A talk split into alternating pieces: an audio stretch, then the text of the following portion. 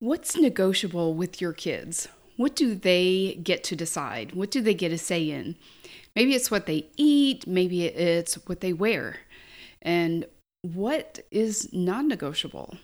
Depending on the age of your children, it might be a little bit different. Obviously, you know, when they're five, it's going to be different than when they're 15. If they're teenagers, maybe their curfew is non negotiable. Maybe certain boundaries about who they spend their time with or which friends they're allowed to spend the night with.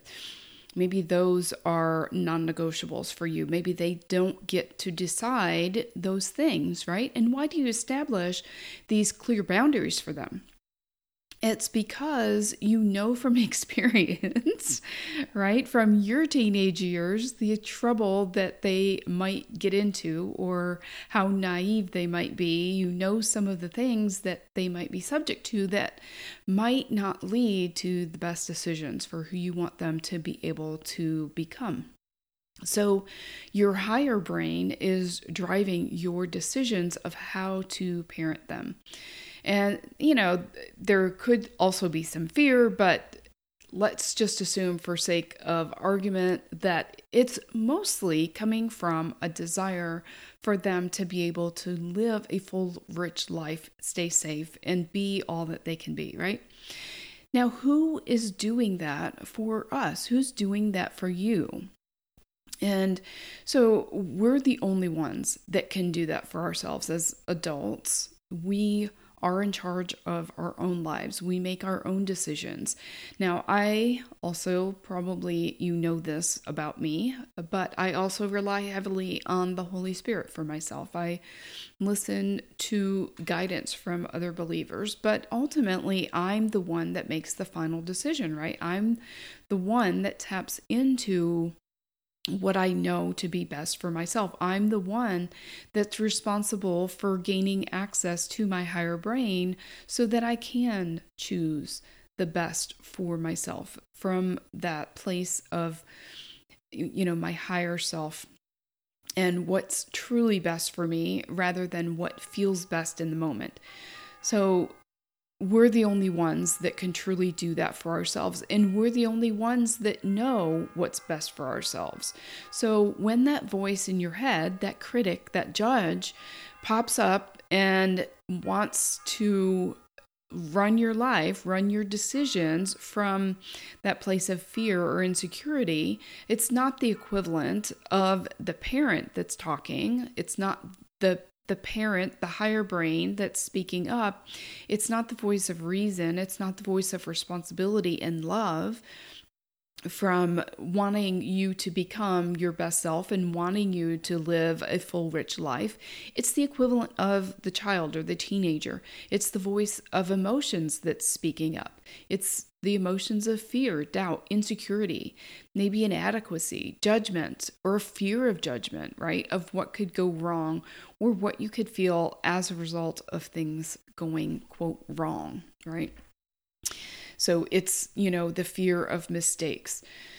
And so when I'm talking about emotions, Jeremiah 17 uh, verses 9 and 10 from the message puts it this week this way the heart is hopelessly dark and deceitful a puzzle that no one can figure out but I, God, search the heart and examine the mind.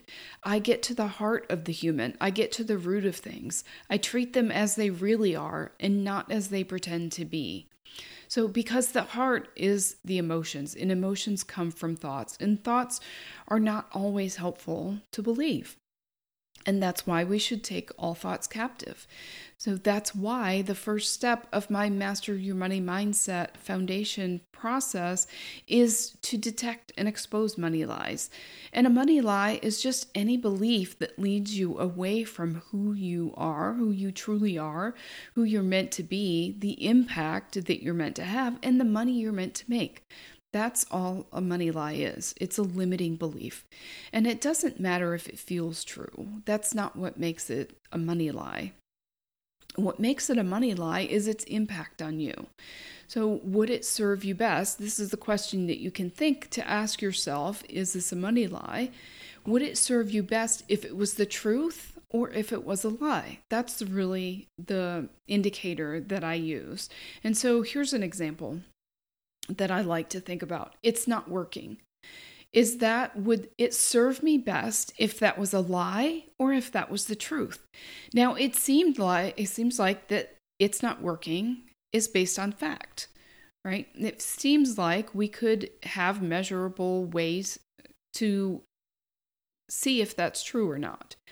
But it's not working is an interpretation of whatever data that you're gathering. So, one way you can know if it's serving you is how does it make you feel when you believe it's not working?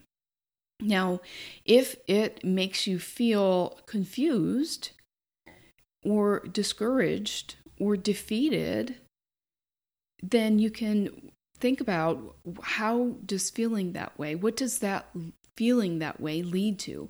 Does it lead to spinning or questioning yourself or judging yourself or complaining or hiding or spiraling into shame, comparison, or despair? And what happens when you do that? What happens when I do that is I don't figure out what works and what doesn't. I don't figure out or decide what to change. I don't question the belief that it's not working. I don't question the data, right? Maybe there's something wrong with the data. How can I know that? How can I check that? What specifically is not working? What's working? Why is it working? What's not working? Why is it not working? How do I know it's working or not working? What am I measuring that tells me that? What could I change? What else might work? And instead of asking all of those questions, then we make it about us. You know, what does it mean when it's not working? It could just mean it's not working. It doesn't have to be a problem. It could just mean it's not working yet. Maybe we haven't given it enough time. Maybe we haven't put in enough data. Maybe there's not enough offers to know if it's not working. Um, so what? Now what? Now what do we do next? So the money lie could be that it's not working, right? And that's not that's not necessarily serving us unless we're looking at it from a perspective of what is the data telling us that it's not working and and what are we doing about it. So it goes to how it feels how it makes you feel. Maybe if it makes you feel curious it's not working. Oh i wonder why.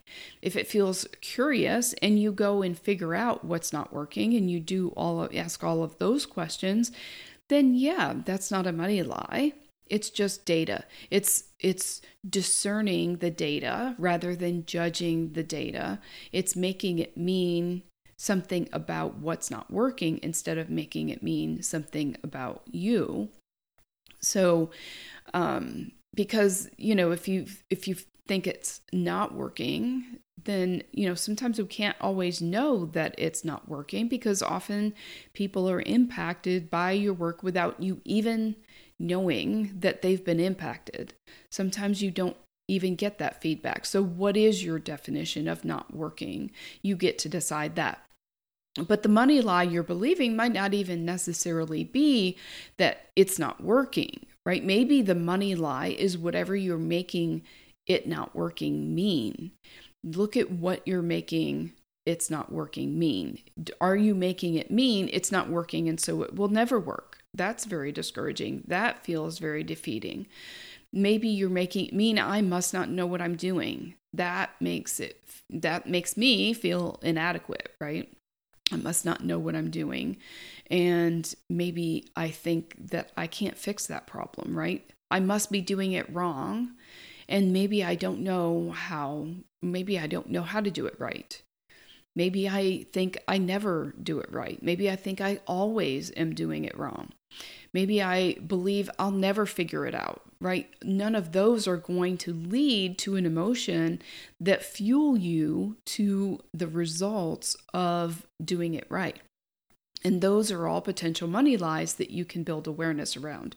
So you can start to scrutinize them and, and find the real truth. The truth that will set you free from that lie and no longer hold you captive to the results that that lie has leading has been leading you to. So that's what we do in my group Foundation to Master Your Money Mindset.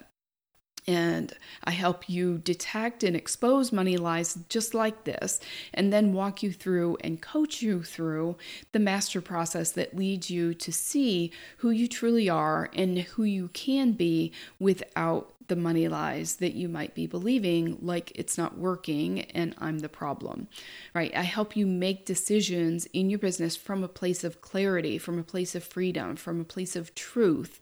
And that puts you in a position of power, just like you're in a position of power as the parent directing your children to what's best for them. And enrollment in my foundation to master your money mindset uh, group program is open right now, and we get started March 22nd. And I can't wait because all of the money lies that we get to uncover in this group just mean that more coaches will be um, setting themselves free, learning the truth, and going out there and helping more people and getting more done and making more money, right? Because they're not believing the lies that keep them from doing that. So just go to jillwrightcoaching.com and sign up and use the promo code bonus to get a free one-on-one session with me plus $100 off the price of the program.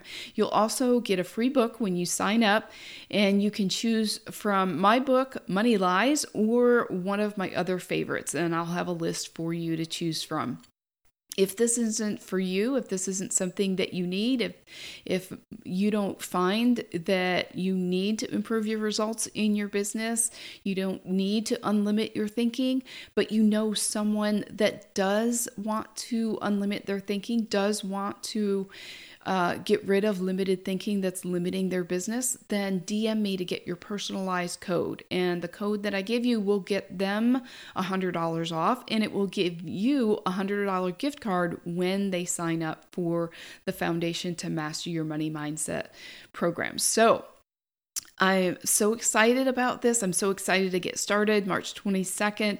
I'm so excited to meet the women that will be in that group because the, the groups that I've done, you know, the women all support each other and they're just so compassionate and loving on each other and they just you know they they stand up and they have courage and they are brave about talking about their money stories which really helps everyone in the group so I can't wait to see you and I can't wait to meet you and I can't wait to set you free from the money lies.